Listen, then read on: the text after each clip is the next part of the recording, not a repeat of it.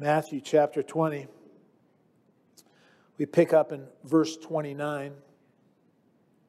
Matthew's writing, and he says, Now as they went out of Jericho, a great multitude followed him, referring to Jesus, of course.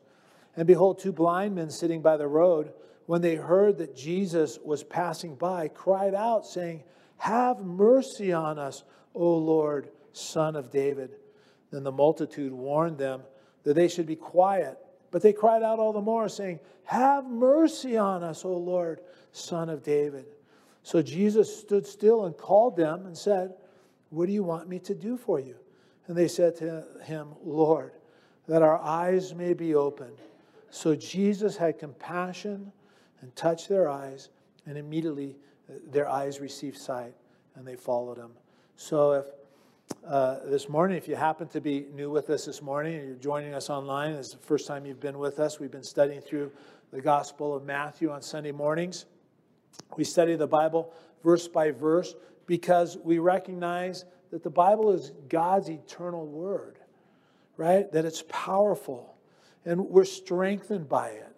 We recognize that it's the wisdom of God given to us, it's a revelation of God given to us that we might know Him and know His heart for us. And it's my heart for us as a church and certainly for us as individuals that we would never grow tired of the privilege that we have to open the Word of God, to read it, to learn it, and to apply it to our lives. Um, one thing, you know, I've noticed as I've studied the Word of God for these many years is that the world seems very frequently to be backwards, 180 degrees out uh, to what the Bible teaches us. For instance, last week we looked at the pathway to greatness. And, uh, you know, the world would have us uh, believe that we need to work hard, climb that mountain of success, you know, in order to be great. The more people we have um, under us, working for us, serving us, you know, the greater we are uh, in this world. But Jesus said, Whoever desires to be great among you, let him be uh, your servant. You know, in other words, as we mentioned last week and we've, as we've frequently heard, you know, the way up is, is down. Uh, another example of, of the backwardness of the world is the saying, seeing is believing. You know, if you happen to be from Missouri, you're very uh, familiar with this concept. It says right on their license plate, Missouri, the show me state. And, uh, you know, I don't think many of us can really argue too much with the considerable amount of truth behind the statement. Seeing is believing. But the Bible would teach us that the opposite is also true, that believing is seeing. You know, to a large degree, we see that truth at work in the world. You know, before a building is ever constructed, an engineer, an architect, you know, has to work to some degree under the principle of believing is seeing. You know, they have to operate under a certain amount of faith that precedes seeing. And scientists, you know, working for the good of all mankind, developing drugs, you know, to combat fatal diseases around the world. I mean, that work begins in their heart you know, operating under the influence of believing is seeing.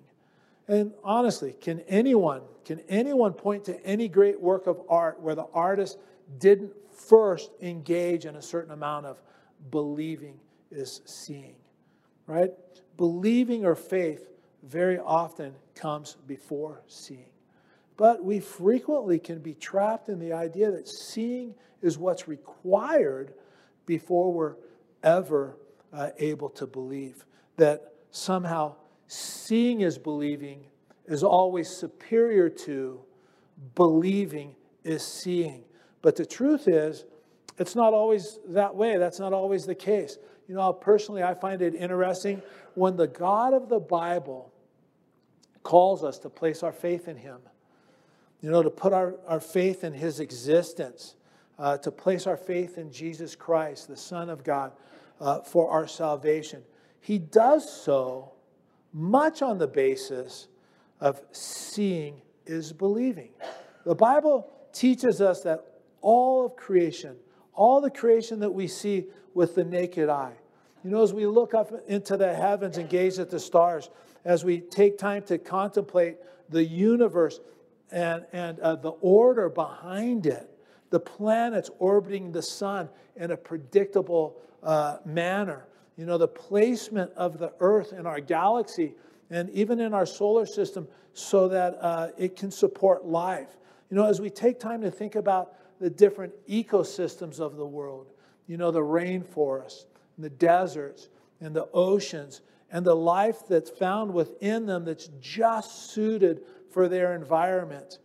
Um, you know, as we turn from the heavens and look at the world of cells and organisms, too small to see without the aid of a, of a microscope, you know, we consider the complexity of a single cell, the nucleus and the cytoplasm, you know, the smooth and rough endoplasmic reticulum, the mitochondria, and so forth. All that's around us, all that we see, right, declares that there's a creator. The Bible teaches us that there's a great creator behind that's responsible for the creation that's all around us. Uh, designer behind the design. Every place we see it in, in nature, every place we look, we see God's handiwork. And when you look at different structures, you know, found within the human body, you know, I've spent a lot of time studying the human body. I'm just blown away by what you see. Structures that are so simple, yet extremely complex. For instance, the human eye the rods that are within the eye that allow us to see black and white, and then the cones that are within the eye that allow us to see color. Um, the iris, you know, restricting, regulating the amount of light that comes into your eye, and the lens altering its shape so you're able to focus. And that focus happens in a very instant of time from far to close up. It happens so quickly. Um, you know, it's just all so amazing. It's just an incredible design. You know, and there are so many simple yet complex things occurring every second of every day within your body. Should they cease to exist, it would be incompatible with life. Or, in other words, you know, without them, you'd die. And it all speaks of a great master designer. And personally, it blows me away with all the intelligence of man uh, we still can't create a, a robot that can walk and run. We can get one that walks, you know, one that kind of hobbles, but to walk and run, I mean, we haven't done it yet. You know, with all the intelligence of man, you know, uh, we can't create a computer that even comes close to rival the, the human brain. And when God calls on us to believe in the creation of man, the creation of both Adam and Eve in the Garden of Eden, God is not asking us to, to exercise some type of blind faith um, or to just take him at his word in order to believe in the creation account. When the Bible describes the sin of Adam and Eve, which caused both man and all of God's creation to fall from perfection into imperfection, I mean, we see the evidence of it man's fallen nature and, and his imperfections. We see the evidence of it in our own lives, don't we? Uh, the world in which we live is full of the evidence of uh, the fallenness of mankind. Have you been watching the news? Have you been hearing the spikes in violent crimes recently? Have you been watching the news and seeing the videos of widespread looting in our major uh, cities through these stores. Um, have you been watching the news? Something of, of great interest and concern to me is the increased concern over Russia invading Ukraine militarily. I mean, the fallen nature of man is seen in the wickedness and oppression that's widespread in our country and abroad today. And God is asking us to place our faith in his existence based on seeing seeing that precedes faith. But at the same time, you can't disregard the fact that there's much in a relationship with the infinite, almighty God. Uh, if that relationship with God is going to grow, that growth can only take place if we're willing to operate under the banner of believing and seeing. And what I mean by that is, in many cases, you know, faith must proceed seeing in our lives uh, as we simply obey God's word, you know, no matter what the obstacles or circumstances are. You know, I think people so often in life, I think, you know, that people think that all the world is seeing is believing. And then when they look at Christianity and they consider the claims of the Bible, they think it's all believing is seeing. But, you know, God's a little more complicated than all of that, right? It's not an issue of either or. The issue is that they're both, they both play a very important role. They're both true at the same time. They both must occur if any or should I say, and every person, you know, wants to have a relationship with the Lord. Those things have to be present. In this portion of scripture we're looking at this morning, we see a case where believing is seeing. Verse 29 says, Now as they went out of Jericho, a great multitude followed him. And now, the context of the events before us, we're told, is um, you know, it happens as Jesus and his disciples are leaving the city of Jericho. Jesus is within a week of ending his three and a half years of public ministry. He's headed to Jerusalem where he's going to lay down his life for the sins of the world. He's going to go to Jerusalem where he's going to be crucified, taking upon himself your sins and mine. And Matthew tells us that Jesus, as he's leaving Jericho, he's accompanied by this, this great multitude. And one of the reasons that there's this great multitude following Jesus at this time is because he's going to Jerusalem, again, where he's going to be crucified during the Jewish feast of Passover. You know, the law of Moses required every Jewish male in Israel and in the surrounding nations uh, to come to Jerusalem to celebrate the feast. So they're coming from all over. They're coming with their wives, they're coming with their kids. And because there's so many people headed up to Jerusalem for the Passover, the population of Jerusalem would typically swell to, you know, somewhere roughly about 2 million people or more. And all the roads leading to Jerusalem would just be jam packed with people. And Jesus, he's traveling a main road uh, that's going to Jerusalem, the road from Jericho to Jerusalem. And just so you can get your bearings, maybe you can picture it in your mind. Jericho is about 15 miles northeast of Jerusalem. So we're told that Jesus is surrounded by this great multitude as he travels to Jerusalem. And you can just imagine, or at least you, you got to try to imagine, uh, just how excited all these people uh, would be traveling to Jerusalem for Passover with Jesus. Jesus' popularity with the common man right now is just off the charts, you know? And you want to put yourself in the place of these common people who are traveling with Jesus. You know, they, they wake up this morning. You know, you're on this trip to Jerusalem to celebrate the Passover. Uh, you've been planning this trip for weeks, maybe even months, you know, and, and uh, you think to yourself, you know, just can't get any better. You know what? I'm with my wife or I'm with my husband. You know, our kids are here with us, our neighbors, they're also traveling with us. I mean, it just, it's, it's just such a joyous time, right? Your entire village is going with you to Jerusalem to celebrate the Passover feast. And, uh, you know, it would be a million times better than the best Super Bowl party. I mean, it's, it's just amazing. People are thinking to themselves, you know what? It doesn't get any better than this. This is, this is what life is all about. And then on that trip, you just place yourself in that crowd. On that trip, you get word that you're sharing your trip to Jerusalem with a wildly popular celebrity, right? You're sharing this trip with none other than Jesus of Nazareth. I mean, Jesus of Nazareth and his disciples are on the same road we're on, you know what? Maybe they're just, you know, up ahead. Maybe they're a minute or two uh, behind, right? And you can just begin to see people how they would get word that Jesus is traveling with them.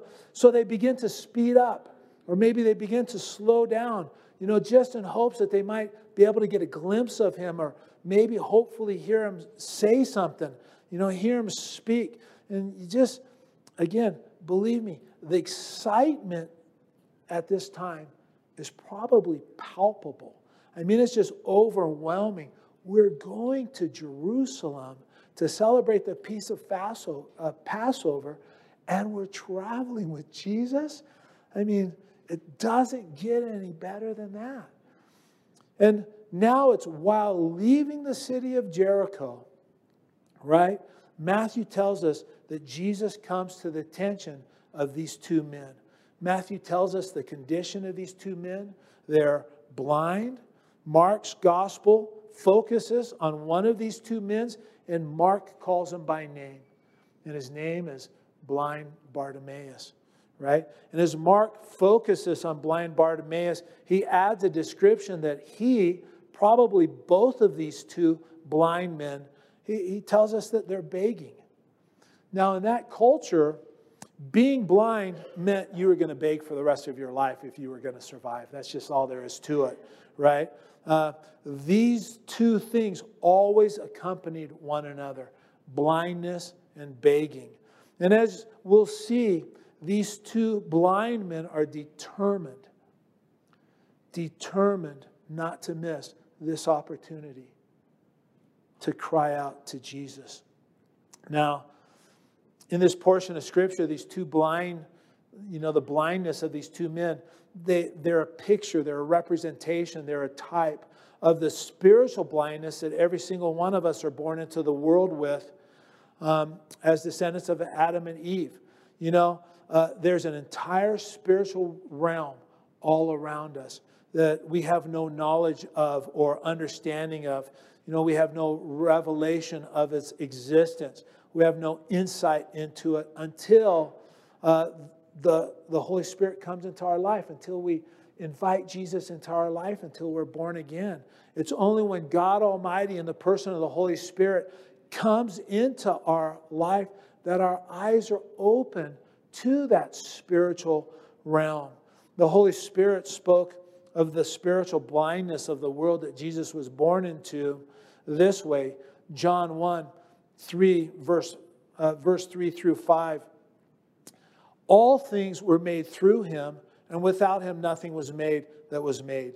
In him was life, and the life was the light of men. And the light shone in the darkness.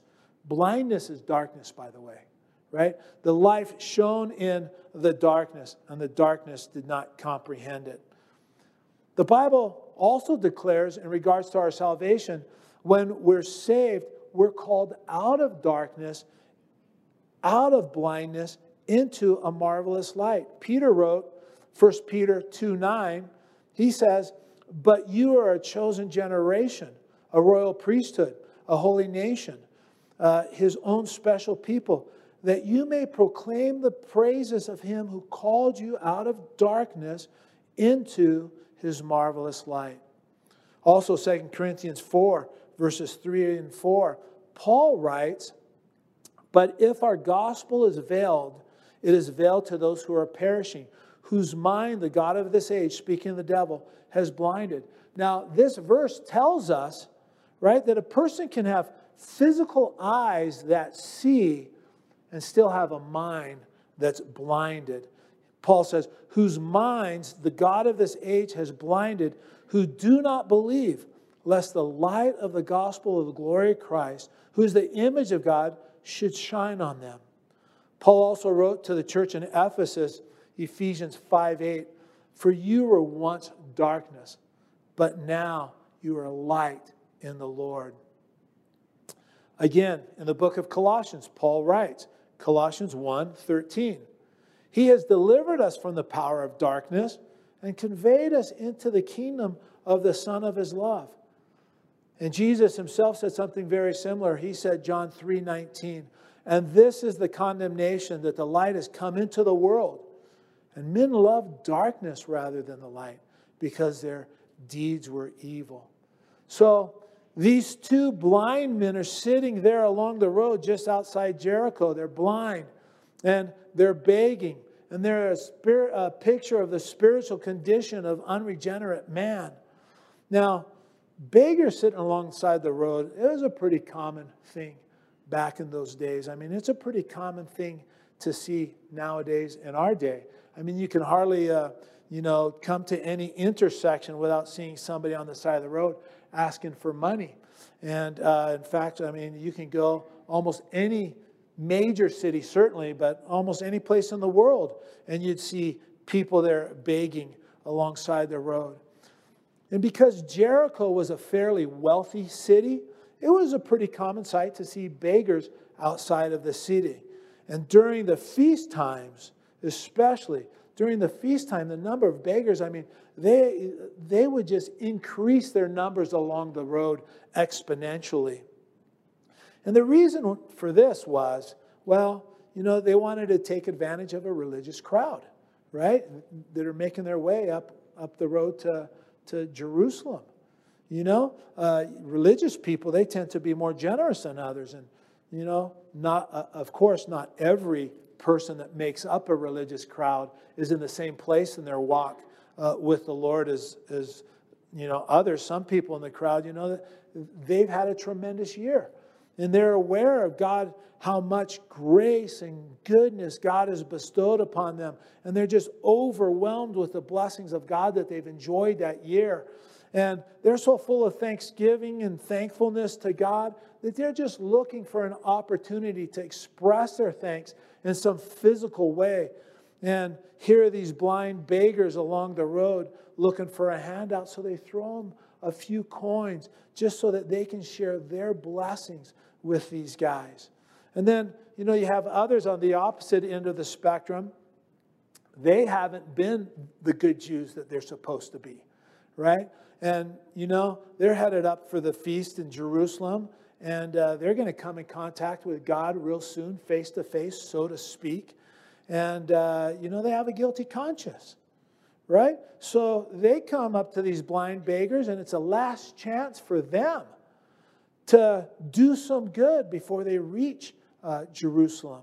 So they empty their pockets out into the laps of these blind beggars. So, you know, during the feast times, it, it was a pretty good time, if there's such a thing. It was a pretty good time to be a blind beggar. You know, it's kind of like, you know, this, this time of year where many merchants make up a good portion of their annual income just off Christmas sales. So that's kind of like what's going on with the blind beggars here during feasts in the ancient world. So these two blind men, they're sitting alongside the road. Money is being dropped into their laps by the passing crowd. And they're thinking, you know what? This is great. It doesn't get any better than this. You know? But things are about to change for the, these two men. You know, things are about to get better than they could have ever imagined. And we need to remember that these guys, they don't have the Gospels to read. You know, they don't know how this story is going to wind up, how it's going to end. You know, they didn't wake up that day and say, yeah, okay, you know, we're going to go meet Jesus along the road. Uh, you know, he's going to be going up to, to Jerusalem to celebrate the Passover. And today's the day that Jesus is going to heal us. We're going to receive our sight. You know, they didn't know that. They woke up that morning and it's just another day. Their plan for the day was to make their way out to their spot along the road and hopefully get enough money so that they could buy some food for the day. And the best that they could hope for is that God and the people traveling up to Jerusalem would be generous to them. Neither one of these two guys had a clue that their lives are going to be changed forever that day. And you know what? I often wonder when I come into church how much of a clue we have of what God wants to do in our life, how He wants to change our life. I think that there's plenty of people that come to church you know, and they're just like, man, bed was so warm. I don't even know why I'm here. You know what? I mean, that guy just goes on forever. You know, I think there are people that, that are watching online, you know, uh, they, they wonder why they're watching. You know, they just accidentally clicked on our link and, you know, they hear the music and, yeah, that sounds kind of interesting. You know, maybe I'll just uh, stick around. I kind of like the music. I like to see what they got to say. You know, people can come to church and have no idea that their lives can be changed or that God has the power and the desire to change their lives today. You know, and God can change your life today. Maybe you woke this morning thinking this is just going to be another day. You know, it's just another day. It's just like all the other days. But God has his eyes on you. And today is that day your life, you know, will change for eternity. You know, it's about to take a turn for the better. And you know, I think as I say that, I think people can hear me and believe I'm just talking to people that possibly could be here, possibly watching online that aren't saved. But you know what? I'm actually speaking to every believer that's here today, every believer that's watching online today. My comments are directed to you. You know, God has a plan to draw you into a deeper walk with Him. That's God's heart. You know, a walk that's beyond our wildest dreams. And we need to say yes to Him in regards to whatever it is He wants to do in our life. You know, we need to say yes to Him and place our entire life and our faith in Him into His hands. For these two guys, their life is completely dominated by their blindness, right? By the consequence of the sin of Adam and Eve. Before the fall, there was no blindness in the garden or in the human condition. You know, and one of the things that's interesting for us as human beings is that all of us, you know, in some way or another, bear the marks of the fall of Adam and Eve in our lives. You know, the predominant mark uh, of the fall in these two guys' lives was physical blindness. But all of us bear a mark. You know, for some, it's, um, you know, bitterness maybe or something like that. You know, just a little bit of fallenness, right? For others, you know, uh, it's, it's something else. But as we grow older, it gets bigger, it becomes more predominant, it's more evident, um, you know, more pronounced, you know. And that bit of fallenness in our life, it, be, it can become so big that eventually it becomes, you know, the identifying thing in our life right? To the point where when people look at us or when they hear our name, you know, uh, the first thing they think of is some crazy aspect of the fall of man that has been introduced into our life. Uh, it's taking control of our lives. Again, it can become a dominating factor in our life. It can, can uh, come what we're known for. Like I said, bitterness is one, you know. And, you know, when families see us, you know, neighbors hear of us, close friends and acquaintances. You know, that's what they think of when they think of us. You know, the fact of the matter is we all bear the consequence of the sin of the Garden of Eden, right? It may not be physical blindness, it may be addiction to a certain sin, you know, addiction to sex or addiction to uh, alcohol, you know. Uh, some other vice, you know, some drug or something like that. Um, you know, anger, outbursts of wrath. You know, maybe it's a habitual lying problem, you know, um, always deceiving people. You know, it's something that started out small and looking back, you know, a person can identify that that sin began at a very early age in their life. But, you know, after 30 years or so, they're even disgusted with, you know, that sin in their life, how that sin has taken over their life. And they can't even tell a story now without twisting it or inflating it. Or they're always looking for an angle, always looking for an advantage of the situation to take advantage of another. And they begin to hate themselves for what they become. And uh, they hate that sin. but they're seemingly powerless against it. A person can be, you know, terminally selfish, self centered, power hungry, right? A person can be completely and totally dominated by jealousy. You know, any one of these things can become uh, our identity in life just as much as blindness uh, identified these two beggars, just as much as blindness identified blind Bartimaeus.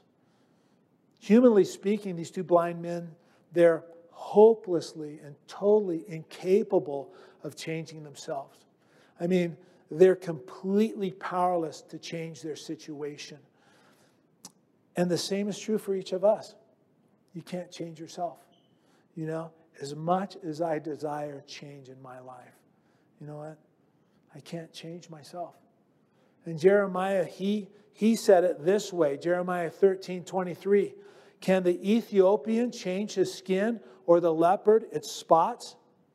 Then you may also do good who are accustomed to do evil. You know what? I just recognize the truth of that statement in my life. You know, we, we want to notice as we're looking at these things, we want to notice the condition of these two men is also beyond the help of their fellow man. Right? These two guys are hopelessly helpless to change their situation, and no one else is able to address their need. There's nothing anyone can do in regards to their fallenness. The best anyone can hope to do is to help make these two guys comfortable in their condition. And it's the same with us. No one can do in our lives what God alone can do. Right? Good people, wonderful people, the best of religious people. All they can do is to try to comfort or pity me in my condition. Right? Maybe they can try to convey to me some kind of understanding why I am the way that I am, but they can't provide me, or for you for that matter, they can't provide us the necessary power to bring change into our lives. That's something that only God can do, right? Now, the lives of these two men, they are changed. And they are changed based upon five simple things found in our passage. And our lives can be changed based on the same five simple things. They heard, they cried out, they came, they believed, and they followed Jesus. Those are the five simple things that all of us can do for change in our life. Notice verse 30. It says, When they heard that Jesus was passing by, right? Luke's gospel says, As the crowd of people passes by, blind Bartimaeus, he asked, You know, what's this mean? What's going on? He heard something out of the ordinary. And one of the things that we know is that when a person loses one of their senses, you know what? The other senses kind of kick in, they become more acute, right? They're compensating for the loss of that, that sense. When a person loses their vision, hearing especially, uh, kicks in, it takes on a role for a blind person that it wouldn't uh, take on for a sighted person, right? And the reason why is our sense of hearing is not as critical when we have, um, you know, the, the sense of sight. But it becomes very important for a blind person. And for these two men, their ears are like satellite dishes, right? They're hearing everything.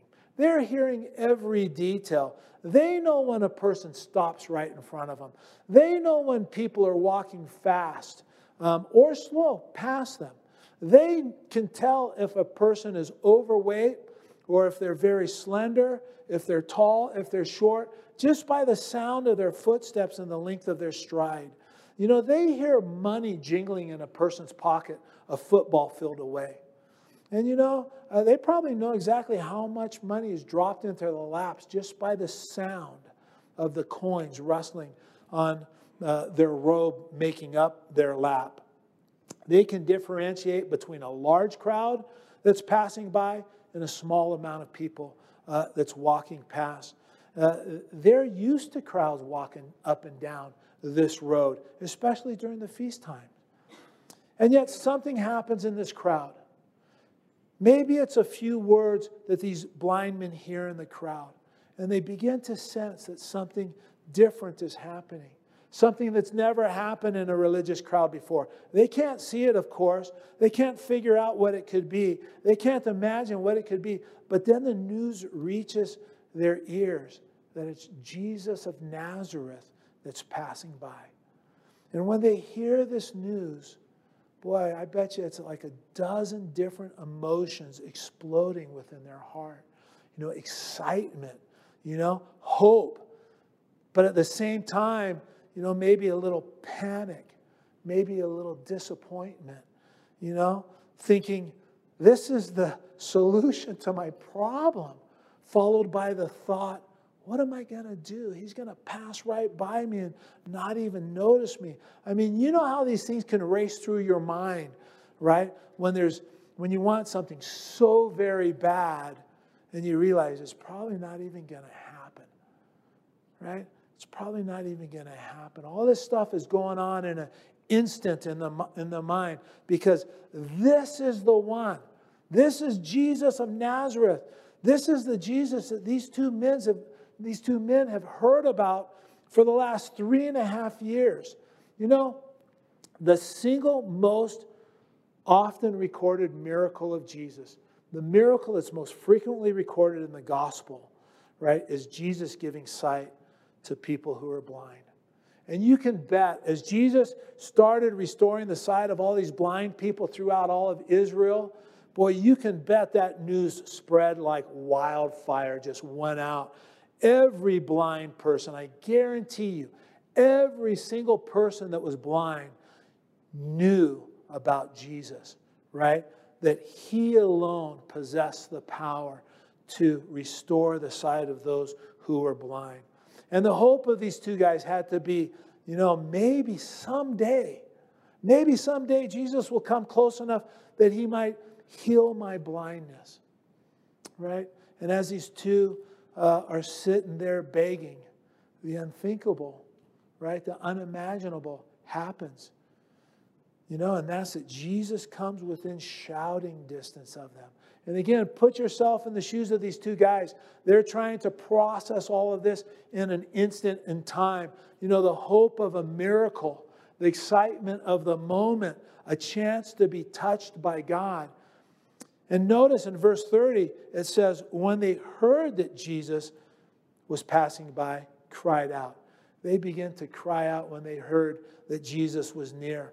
And the word cried out there in the original Greek, it literally means to croak. Not like to croak XX game over, not like that, you know, but to croak like a frog, right?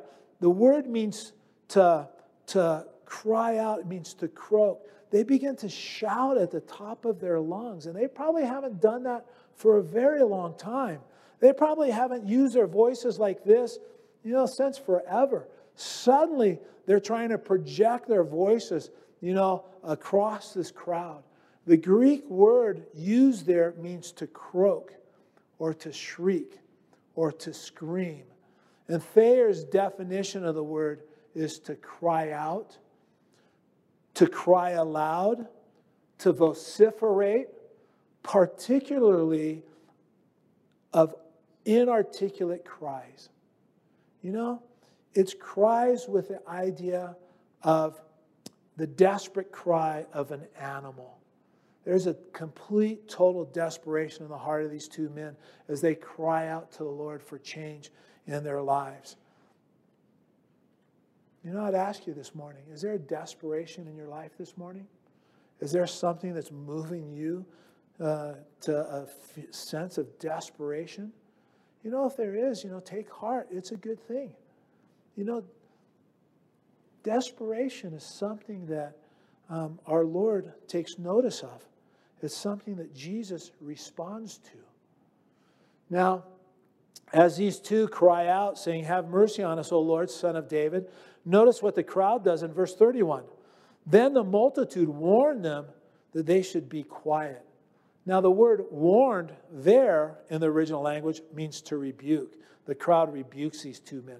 But it means more than just to rebuke, it means to rebuke with an idea of a threat, right? So the crowd is telling these two guys, you better shut up or else. Right? For blind men, you know, the threat of anyone, you know, threatening them with uh, physical violence, I mean, that's one thing. You know, a blind person would be totally incapable. There'd be no match for anyone that threatens them with violence. They'd have no defense, right? There'd, there'd be nothing they could do. They'd be at the mercy of those people. But for a crowd to issue that kind of threat, that, that would represent a considerable pressure to be silent for these two men. For some reason, the crowd thinks these two men are like an annoyance in the situation. They're completely uh, an embarrassing uh, you know, event right now. They're embarrassing everyone. And they say, You guys better shut up or we're going to rough you up. You guys are making a scene. Knock it off. In the face of all this discouragement, we read in verse 31, they cried out all the more. I mean, you know what? You got to love these guys. Man, you know what? There's something to be said for perseverance. There's something to be said for a, a stick to itedness in life. These two guys are examples for us. We can never allow anyone in the world to keep us from crying out to Jesus to meet the need that the sin of Adam and Eve has brought into our lives. You know what? Don't let your mom or dad, don't let your husband or wife, don't let your kids, don't let your friends or neighbors, don't let anyone talk you out of crying out to Jesus Christ in desperation to meet your need, to bring a change into your life forever. Right? And if the people in your life attempt to silence you, you cry out to Jesus all the more, you know, with an even greater determination to be heard. You know, we also want to note in verse 30 and 31 that they call Jesus Son of David. That's a messianic title, if you didn't know it. These two men are declaring that they recognize Jesus to be the promised Messiah. On what basis? On the basis of Old Testament scriptures. There's an element in the lives of these two men of seeing as believing, as well as believing as seeing right? The prophet Isaiah declared 700 years before Jesus came onto the scene that when the Messiah does come, one of the things that he would do is he would heal the blind and restore their sight. These two men recognize that no one else is doing that except Jesus, right? And they believe that Jesus was the Messiah based on the Old Testament scripture. He alone has the power to change lives like no one else but God. You know, when, when I look at these two men, I see men who could have had a million excuses to just give up and just accept the circumstances that, you know, life has handed them. You know, they could have, uh, you know, just said, woe is me kind of thing, right? But they refused to ex- give in to the excuses. They they refuse to give in to the excuses. Why? Because you know what? They're not looking for excuses. They're looking for a way out of their condition. They're way out of their situation. You know, sadly, there are plenty of people in life who are willing just to accept their situation, just accept their condition. You know, they might even get more excited that they can continue on in their sin and their fallenness than they would get over the news that there's a way to be delivered from it, right? To be saved from it. Jesus offers each of us an opportunity for a changed life. Now, let us turn our eyes on Jesus and see what happens next. Verse 32 says, So Jesus stood still and called them. You know, these two men uh, came to Jesus. Well, how do you know they came to Jesus, Gary? Because Jesus has a conversation with them. Jesus is just walking down the road. He's being thronged by this great multitude of people. And then he begins to hear uh, a cry, a shriek, you know, something that sounds like croaking. You know, it's the screaming of these two guys. And again, you just want to think about what's going on in Jesus' mind at this time, right? He's walking down the road. He's in the middle of a crowd that has its own life entirely. This crowd is headed towards Jerusalem, right? How on earth could he stop this crowd? He could have easily said to himself, you know, I can't stop for every, you know, uh, beggar along the road that calls out my name. And we don't want to forget, we don't want to miss this. We don't want to forget what Jesus is doing here. He's on his way up to Jerusalem. You know, it's just a little over a week that he's going to have a crown of thorns on his head, right? That he's going to be blasphemed by Jew and Gentile, that his face is going to be covered in spit and his own blood, right? He's going to be nailed to a cross, he's going to be crucified. And you know, those are the things that are probably on his mind. Those are the things that he's probably thinking about, right? They're just what's around the corner for him. And yet, when he hears the desperate cry of these two blind men, he stops the entire procession. Stops in its tracks right there. He stops everything and he calls these two men to himself, and these two men came. And I think it's, you know, very important to realize as this whole scene is unfolding for us here, it's something that, that is a tremendous delight to Jesus. Right? You put yourself in Jesus' place. He's so full of love. He's so full of mercy. He's so full of grace. He's so compassionate towards those in need, towards each of us as fallen human beings, right? When you have as much mercy as Jesus has, you know, uh, the problem isn't that you're afraid that you're going to run out of mercy. The problem is finding enough people who are willing to take it off your hands, right? When you cry out to Jesus for help, or for salvation, you know, no one ever need worry that Jesus will say, you know, you kind of caught me at a bad time. I'm a little tapped out. Maybe, you know, you come back in a couple weeks when I get paid. You know what? That'll never happen. We'll never hear Jesus say anything even close to that. Jesus is willing to bring this whole parade to a stop in order to answer the cries of these two men. The Bible teaches us that when someone cries out to Jesus for salvation, the entirety of heaven comes to a halt. And the angels, all the angels in heaven explode into celebration. And more than that, Jesus said, Matthew 10 33, whoever confesses me before men, him I also will confess before my Father who is in heaven. You know, it's almost like he can't wait to make that confession when we make that confession right? And that confession takes place on the day of our salvation. Faith still brings a stop to Jesus' activity and it grabs a hold of his attention, right? Imagine what it must have happened in the hearts of these two men when Jesus called them. Imagine what they must have thought, what they must have felt as they kind of grope their way through the crowd of people surrounding Jesus. And what we need to see in all of this, the lesson that we're going to look at here, is how very important it is to obey the command of Jesus to come to him when he calls.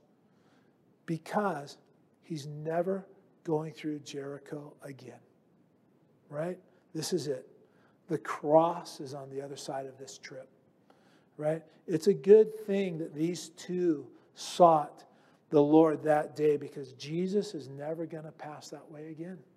That's the reality of it. And the same is true for, for many of us in this life. No one knows if Jesus is ever going to pass this way again, giving us another opportunity to cry out to Him for salvation or for help. Right? We live, you know, in a so called Christian nation. And I think because of that, we can be a little bit callous, right? Because we often hear about salvation.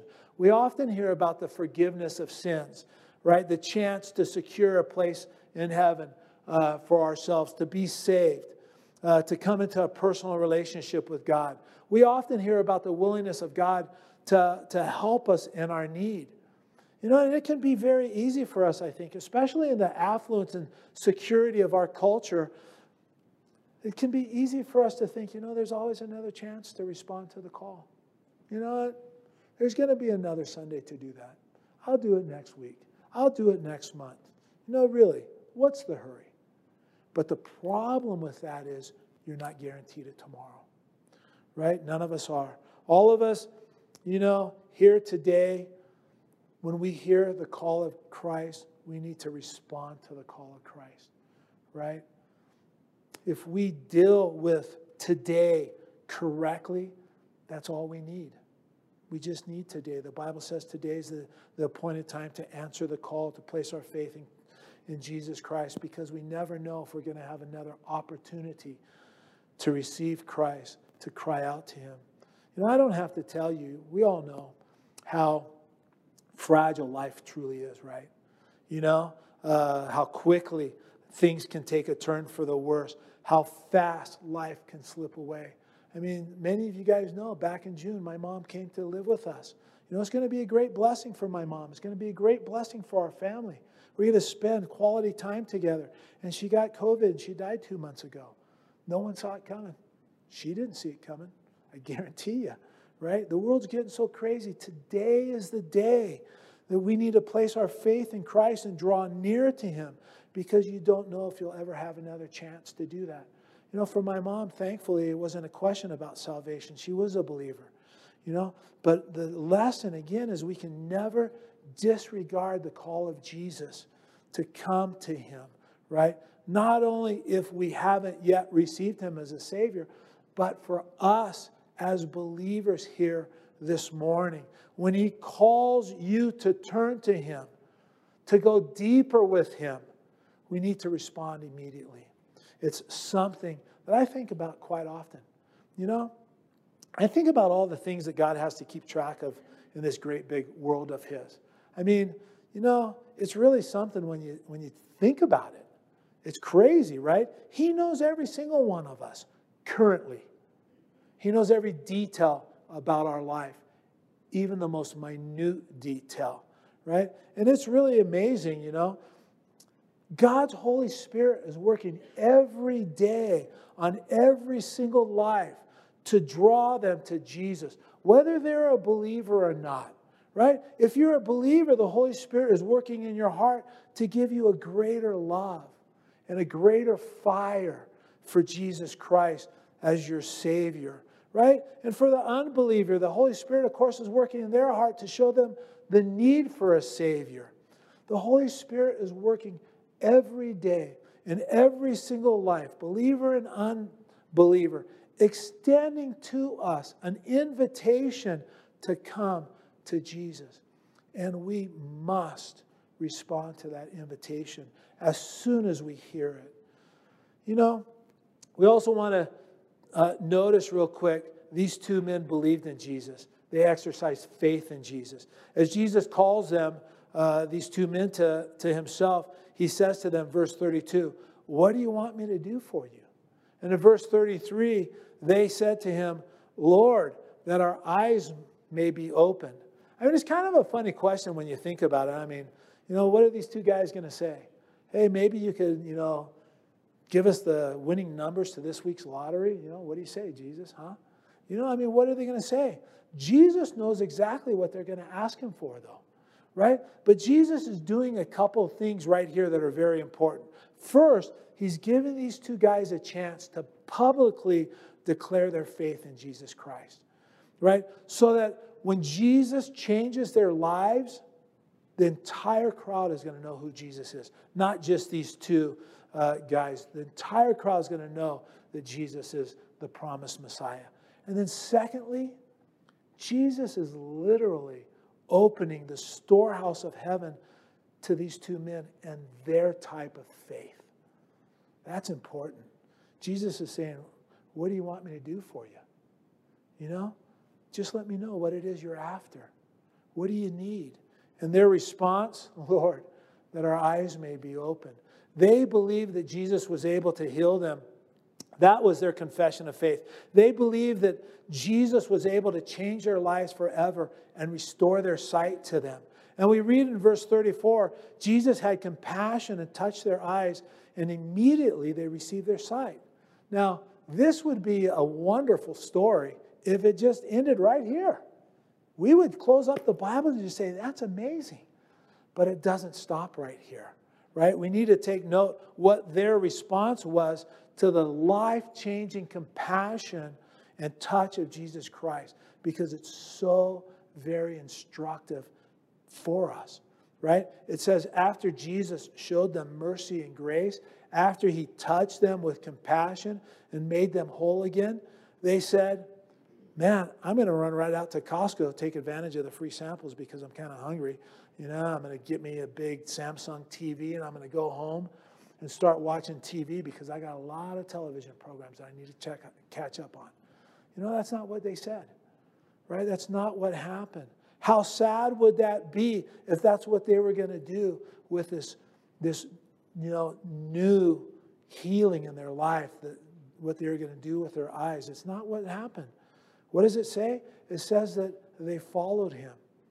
They express their gratitude to Jesus for changing their lives by becoming followers of his. And Mark's parallel account of this story, right? Jesus says, Go your way, your faith has made you well. And in a sense, these guys say to Jesus, You're our way now, Lord. We're following after you. And that's what they did. They followed Jesus, they became followers of Jesus. Often, if not all the time, we can think about salvation and following Jesus in terms of what type of blessing it is to us. You know, we're a little self centered that way, you know? And it, it is a great blessing, to be sure. I mean, it's a wonderful blessing, wonderful thing to walk with the Lord. But you think about the faith of these two guys and how precious it was to Jesus, right? How much it meant to him at this time. Again, right around the corner is the cross, right? All the hardship, all the suffering, all the shame that's ahead of him. For him to realize, and of course he knew what, you know, his sacrifice would accomplish in the lives of so many, but to see it demonstrated in this way, for him to realize, you know, at this time that there are men and women who are willing to listen, willing to place their faith in him, you know, that their lives may be changed and become something totally different than what they are. Men and women who will desire to follow him, right, with their lives. Just think about what that must have meant for Jesus right before he meets the cross. You know, if you think about the world today, much of the world today, just like in Jesus' day, rejects him as the Messiah, rejects him as the Savior. And the only faith that I can control in the world today is my own faith. So that's the only faith I have control over. And tell you the truth, I'm thankful for the opportunity to exercise faith in Jesus Christ in a way that blesses him, in a way that, you know, blesses his heart. And that's first by, of course, accepting that free gift of uh, salvation, receiving him as my Savior, followed by me following him with a whole heart as my Lord and Master. That's what blesses Jesus. We're told that these two men first heard, they cried out, they came, they believed, and they followed him. And the Bible declares to every one of us that there's a changed life to be received on the other side of that progression for each one of us, too, right? If a person is maybe watching online, uh, I don't know uh, everybody's heart here. If a person's here that is unsaved this morning, you know what? Every person has heard this morning enough to place their faith in Jesus Christ, right? Enough to cry out to Him. And I would encourage people to cry out to Him, right? And to come to Him this morning. You know, don't let this call pass by without responding to it. Place your faith in Him and have your life changed forever. And then watch what your believing in Him will produce in your life as He opens your eyes to the truth. Believing for the unsaved person becomes seeing in their life. And then give your life over to Him and become a committed follower of Him and Jesus, uh, uh, uh of Jesus. And if you know, you're watching online and you're an unbeliever, you know, you can look up to God this morning and say, I confess that I'm a sinner in need of a Savior. And I believe that it's my sins that have kept me from a relationship from you, a holy God. But I also believe, Lord, that you loved me enough that you sent your son to die on the cross for my sins. And I believe that he died for my sins, that he was buried, and he rose again the third day. And I come to you right now, placing my faith and trust in his sacrifice. I repent. I want to turn from my old life and my old ways, and I want to follow you now with a whole heart. And when a person does that, the Bible says that the Holy Spirit comes into their life and they become born again, forgiven of their sins, made a new creation. Old things have passed away, all things have become new, and they receive a fresh start and a clean slate to live a life for Jesus Christ. But what does this story mean for us as believers here this morning? And that's what I want to focus on. What does it mean for us? I think it's a strong encouragement to each of us to follow hard after Jesus Christ. He's calling each of us. His Holy Spirit is here today, working on each of our hearts, you know, to follow Him like never before. And my prayer is that each of us would have ears to hear the call, to follow Him like never before, to follow Him with a whole, undivided singleness of heart with a fresh and new determination to follow Him and not be distracted by others around us, not to be distracted by the world around us, but to openly confess Him before others and to go deeper in our relationship with Him. Right? I know so many people, and, and, and it's a sad story. I know so many people that have felt the call of God upon their life to follow Him into a deeper relationship through service to Him. Called to be a missionary, called to serve in the church, called to, um, you know, be a pastor. But one thing or another kind of got in the way and they didn't respond to the call. You know, don't get me wrong, these people that I'm referring to, they're believers in the Lord. They love the Lord. They're on their way to heaven. We're going to see them in heaven. But they failed to answer the call, and now they're not enjoying all that the Lord is has for them. The wonder and the excitement, right, of seeing Him moving mightily in their lives in unimaginable ways. And those people I know, they actually regret that they didn't respond uh, when called because time has passed, you know? And, you know, that call never came again. These two guys weren't going to let this moment pass right? They heard, they cried out to Jesus, they answered the call, right? They believed Jesus, Jesus for great things, and they followed Jesus because he radically changed their lives. How many of you have that testimony? God radically changed my life. Man, I was running to hell as fast as I could when Christ touched my life and he changed me. You know what? The choice is ours. And we're going to take, are we going to take what he's done for us in our lives and run off to Costco? Is that what you're going to do? You know? Or are we going to respond with all our heart, soul, mind, and strength to follow him? I'm going to tell you right now, if you haven't heard me say it, I'll tell you now. I'm going to follow Christ. And I invite each and every one of you, I invite us as a church, Calvary Chapel Truckee, to run after him too. I'm going one way or another. I want you to come with me. Will you make that decision to come with me? Let's run the race. Let's give our life more completely to Him in simple obedience to Him with a greater determination to live for Him than we've ever had in the past, right?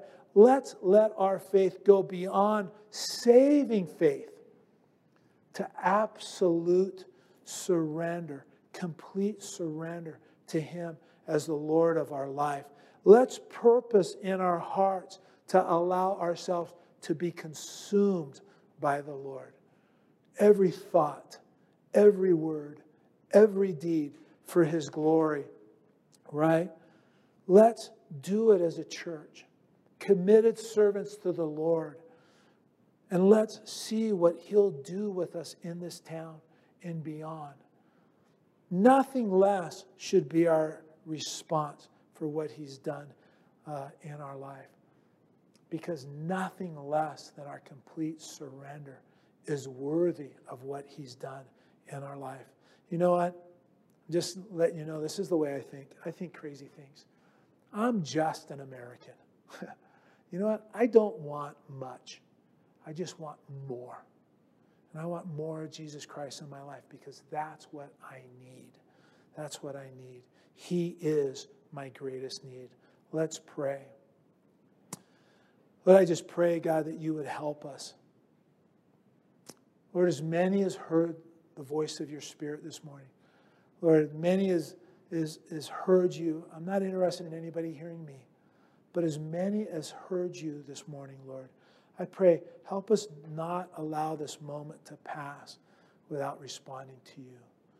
Lord, may those who are uh, watching online that not saved, Lord, may they hear you and cry out to you and place their faith in you and receive your saving, compassionate touch in their lives, right?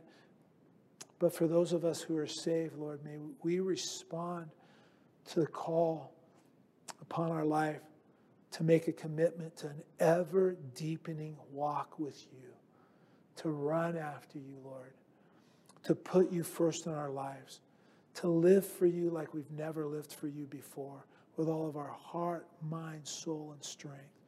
Lord, work a work in us that none of us have even dared to dream. Lord Jesus, we ask these things in your name. Amen.